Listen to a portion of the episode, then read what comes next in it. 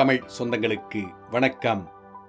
Sathyan audio books வழங்கும் அமரர் கல்கியின் அலை ஓசை. குரல் சத்யன் ரங்கநாதன். மூன்றாம் பாகம். எரிமலை. அத்தியாயம் பனிரெண்டு. சூர்யா போய்விடு. டெலிபோனில் ராகவனுடைய குரலைக் கேட்ட அதே சமயத்தில் சீதாவின் முகத்தையும் சூர்யா பார்த்தான். ஏதாவது தவறு நேர்ந்துவிட்டதோ என்ற எண்ணத்தில் அவன் உள்ளம் குழம்பிற்று. ராகவன் யார்? சூர்யாவா? எப்போது வந்தாய்? என்று கேட்டதற்கு இன்றைக்குதான் என்று பதில் அளித்தான். ஓஹோ நான் வருகிற வரையில் இருப்பாயல்லவா? என்று ராகவன் கேட்டான். ஆகா இருக்கிறேன் என்றான் சூர்யா. பிறகு அத்தங்கா மாப்பிள்ளை பேசுகிறார் என்று சொல்லி டெலிபோன் ரிசீவரை சீதாவின் கையில் கொடுத்தான். ரிசீவரை காதில் வைத்துக் கொண்டபோது சீதாவின் முகம் மேலும் பீதியை காட்டியது. ராகவன் என்ன கேட்டான் என்பது சூர்யாவின் காதில் விழவில்லை. சீதா இல்லையே இன்றைக்குத்தானே வந்திருக்கிறான்?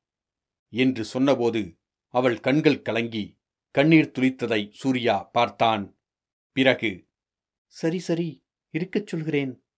என்று சொல்லிவிட்டு டெலிபோன் ரிசீவரை வைத்துவிட்டாள். அத்தங்கா மாப்பிள்ளை என்ன சொன்னார்? எதற்காக உன் கண் இப்படி கலங்கியிருக்கிறது? என்று சூர்யா கவலையுடன் கேட்டான். சீதா சிறிது நேரம் எங்கேயோ பார்த்து கொண்டு சும்மா இருந்தாள். பிறகு திடீரென்று விம்மிக்கொண்டே சூர்யா நீ போய்விடு உடனே போய்விடு என்றாள். அத்தங்கா இது என்ன? எதற்காக என்னை போக சொல்கிறாய்? மாப்பிள்ளை இருக்கச் சொல்லியிருக்கிறாரே என்றான் சூர்யா. அதனாலேதான் உன்னை போக சொல்கிறேன். என்னிடமும் உன்னை இருக்க பண்ணும்படிதான் சொன்னார். ஆனால் எனக்கு என்னமோ பயமாயிருக்கிறது.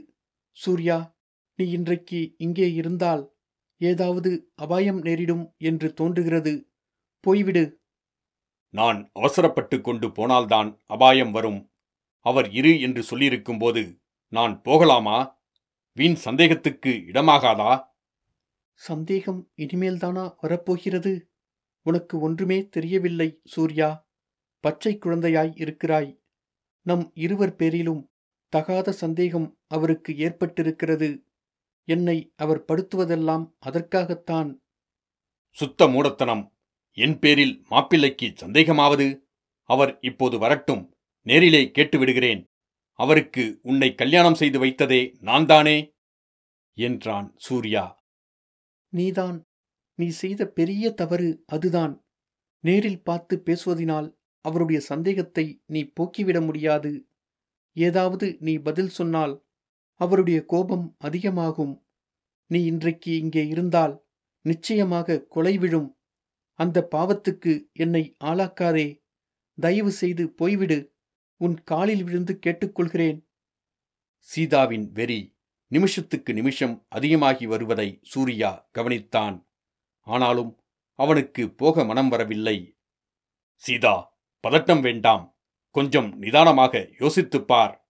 நான் இப்போது போய்விட்டால் அவருடைய சந்தேகத்தை உறுதிப்படுத்துவது போல் ஆகாதா?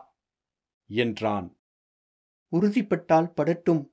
அவரையே தெய்வம் என்று நான் எண்ணிக்கொண்டிருந்தும் எப்போது சந்தேகப்படுகிறாரோ அப்போது அவருடைய சந்தேகத்தை உண்மையாக்கிவிட்டால்தான் என்ன?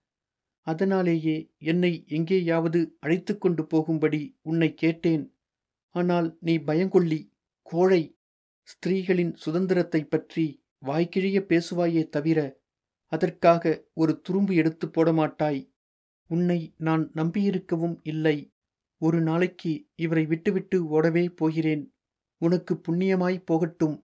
என்னை வீண் கஷ்டத்துக்கு ஆளாக்காமல் உடனே போய்விடு. உன்னால் எனக்கு உபகாரம் இல்லாவிட்டாலும் அபகாரமாவது இல்லாமல் இருக்கட்டும். இனிமேல் தான் அங்கு இருந்தால் சீதாவின் இரத்த நரம்புகள் வெடித்து அவள் மூர்ச்சையாகி விடுவாள் என்று சூர்யா பயந்தான். போய்விட வேண்டியதுதான். ஆனால் அப்புறம் என்ன? சீதாவின் நிலையைப் பற்றி எப்படி தெரிந்து கொள்வது? ஆம் டெலிபோன் ஒன்று இருக்கிறதே. டெலிஃபோன் மூலம் நாளைக்கு விசாரித்துக் கொள்ளலாம்.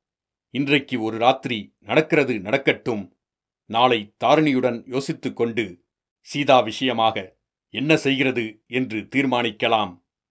சரி அத்தங்கா நீ இவ்வளவு வற்புறுத்துகிறபடியால் நான் போகிறேன். அப்புறம் நாம் எப்போது சந்திப்பது?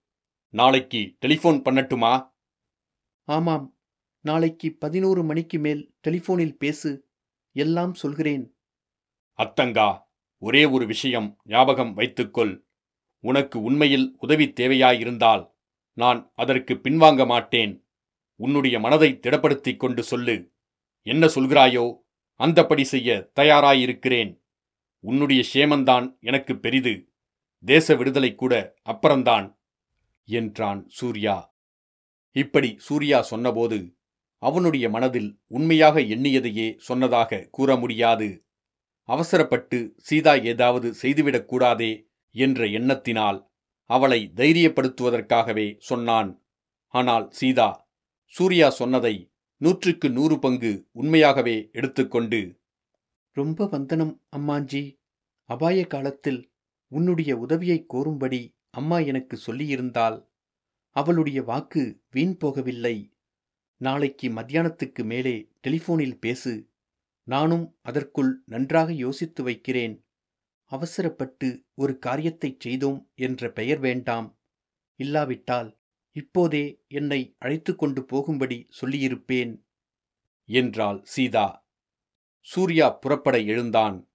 சீதாவிடமிருந்து எடுத்துக்கொண்ட கைத்துப்பாக்கியை முன்னமேயே கால் சட்டையின் பைக்குள் போட்டுக்கொண்டிருந்தான் இந்த பித்துக்குழிகளின் வீட்டில் துப்பாக்கி இருப்பது ஆபத்து.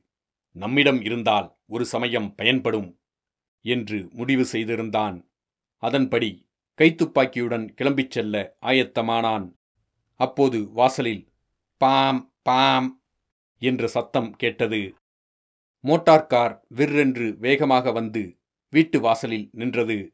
சீதாவும் சூர்யாவும் திகைத்து நின்றார்கள். ராகவன் வண்டியை வீட்டு முகப்பில் நிறுத்திவிட்டு இறங்கி விடுவிடு என்று உள்ளே வந்தான். சூர்யாவையும் சீதாவையும் மாற்றி மாற்றி வெறித்து பார்த்தான். அவன் உள்ளத்தில் குடிகொண்டிருந்த குரோதம் அவனுடைய பார்வையில் ஒருவாறு தெரிந்தது. ஆனால் வாய் வார்த்தையில் குரோதத்தை காட்டிக்கொள்ளாமல் என்ன சூர்யா புறப்படத் தயாராக நிற்கிறாய் போலிருக்கிறதே? என்றான். ஆமாம் மாப்பிள்ளை போக வேண்டும். மணி பன்னிரண்டரை ஆகிவிட்டதல்லவா? நீங்கள் வந்ததும் புறப்படலாம் என்று காத்துக் கொண்டிருந்தேன் என்றான் சூர்யா. அதென்ன? இத்தனை நேரம் கழித்து எங்கே போவாய்? பெரிய நைட் பேர்ட் ஆகிவிட்டாய் போலிருக்கிறதே. நீங்களும் என் தோழனாகத்தான் இருக்கிறீர்கள். இரவு பனிரெண்டு மணிக்கு மேல் வீட்டுக்கு வந்திருக்கிறீர்களே. என்று சூர்யா கொஞ்சம் துடுக்காக பதில் சொல்லி ராகவனுடைய கோபத்தை கிளறிவிட்டான். நான் ஓரிடத்தில் மிக முக்கியமான வேலையாக போக வேண்டியிருந்தது. நானும் முக்கிய வேலையாகத்தான் போக வேண்டியிருக்கிறது. இன்று ராத்திரி சில சிநேகிதர்களை சந்திப்பதாகச் சொல்லியிருக்கிறேன். அழகுதான். இத்தனை நேரம் கழித்து சிநேகிதர்களை சந்திக்கவாவது? சந்தித்து என்ன செய்வீர்கள்? எங்கேயாவது கொள்ளையடிக்கப் போகிறீர்களா என்ன? கொள்ளையடிக்கப் போகிறவர்களும் ராத்திரியில் போவார்கள். அவர்களை பிடிக்கப் போகிறவர்களும் ராத்திரியிலேதான் போயாக வேண்டும்.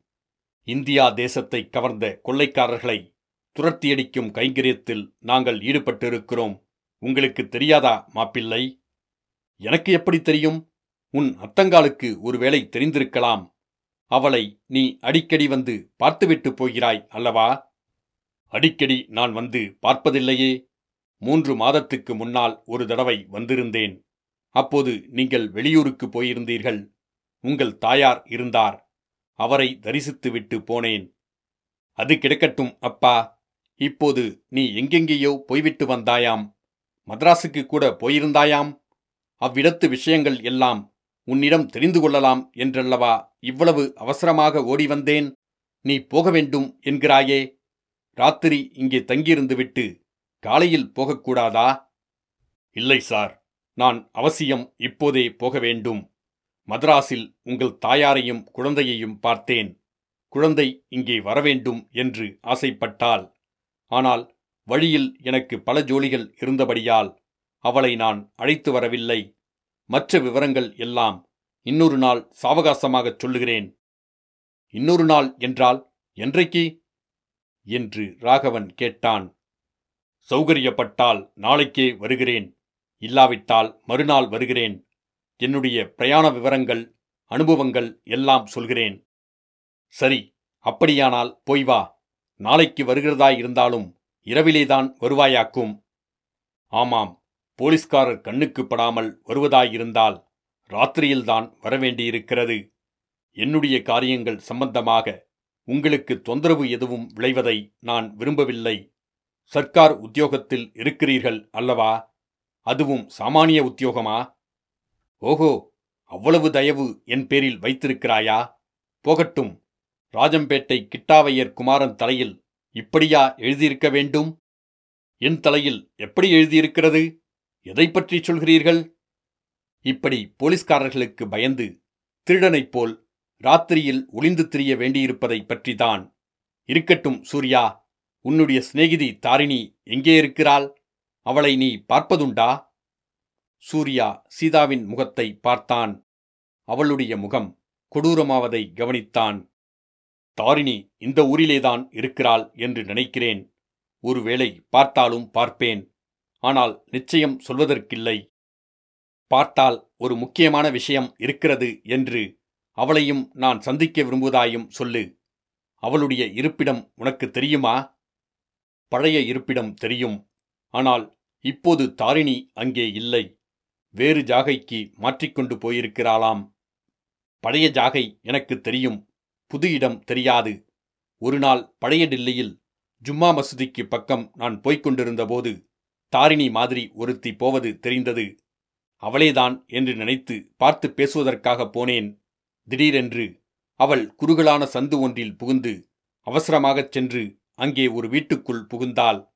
எப்படியும் அவளை பார்த்து விடுவது என்று வீட்டுக் கதவை இடித்தேன். அந்த வீதி துருக்க வீதி போலிருக்கிறது. நூறு முஸ்லிம்கள் வந்து என்னைச் சூழ்ந்து கொண்டு சண்டைக்கு வந்துவிட்டார்கள். அவர்களிடமிருந்து தப்பி வருவது பெரும் பாடாகிவிட்டது சூர்யா. முதலில் நீங்கள் இந்த நாட்டிலிருந்து துருக்கர்களை ஒழித்து கட்ட வேண்டும். இல்லாவிட்டால் நம் இந்திய தேசம் உருப்படப் போவதில்லை. நாங்கள் அப்படி நினைக்கவில்லை. முஸ்லிம்கள் இந்த நாட்டில் பிறந்து வளர்ந்தவர்கள். நம் சகோதரர்கள் அவர்களை எப்படி ஒழித்து கட்ட முடியும்? வெள்ளைக்காரர்களை அடித்து விரட்டிவிட்டால் அப்புறம்? அப்புறம் நீங்கள் வைத்ததுதான் சட்டமாயிருக்கும். அரசாங்கமே உங்கள் கையில் வந்துவிடும். அது எனக்கு தெரியாது மாப்பிள்ளை. சுதந்திரப் போரில் நாங்கள் எல்லாம் உயிர் துறக்க நேரிட்டாலும் நேரிடலாம். ஆனால் ஒன்று நிச்சயம் இந்த நாட்டு ஜனங்களின் பிரதிநிதிகள் இந்தியாவை கூடிய சீக்கிரம் ஆளப்போகிறார்கள் நேரமாகிவிட்டது நான் போய் வருகிறேன் என்று சொல்லிவிட்டு சூர்யா புறப்பட்டுச் சென்றான். அவன் போவதை பொருட்படுத்தாமல் ராகவன் சோபாவில் உட்கார்ந்தபடி இருந்தான். ஆனால் சீதா சூர்யாவின் பின்னோடு வாசல் வரையில் போனாள் வாசற்படிக்கு அருகில் வந்ததும் சூர்யா என் தலைமேல் ஆணை. நாளைக்கு கட்டாயம் எனக்கு டெலிஃபோன் பண்ணு. என்று மெதுவான குரலில் கூறினாள். சரி அத்தங்கா என்றான் சூர்யா. இத்துடன் அத்தியாயம் பனிரண்டு முடிவடைந்தது. மீண்டும் அத்தியாயம் பதிமூன்றில் சந்திப்போம்.